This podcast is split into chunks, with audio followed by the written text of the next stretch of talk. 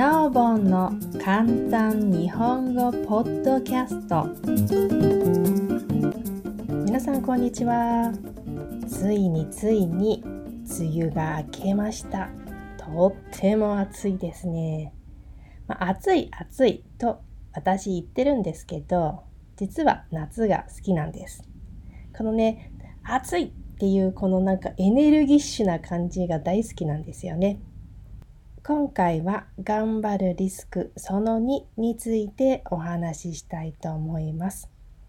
前回は頑張ると未来の体力と気力を前借りすることになるよ、借金してることになるよというお話をしました。で、ふたつめの頑張るリスクは、頑張る時っていうのは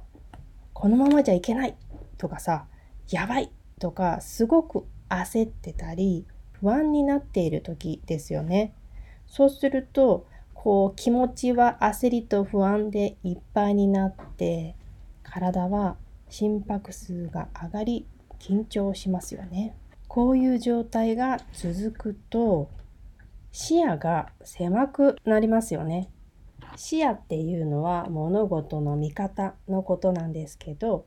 視野が狭くなると、ああもう A の方法しかないとか、もう A が絶対だというふうに選択肢が一つになってしまうんです。そうすると柔軟な対応ができなくなります。柔軟な対応っていうのは、例えば A の方法がうまくいかなかったら、じゃあ次は B のプラン、 C のプランでやってみようという気持ちです。これがね、こう緊張したり不安になって焦ってたりすると、そういう柔軟さがなくなってしまうんですよね。ということで、頑張るリスクをまとめると、頑張るリスクっていうのは、まあ一つ、未来の体力と気力を今使ってしまって、未来の体力と気力を使ってしまいますよ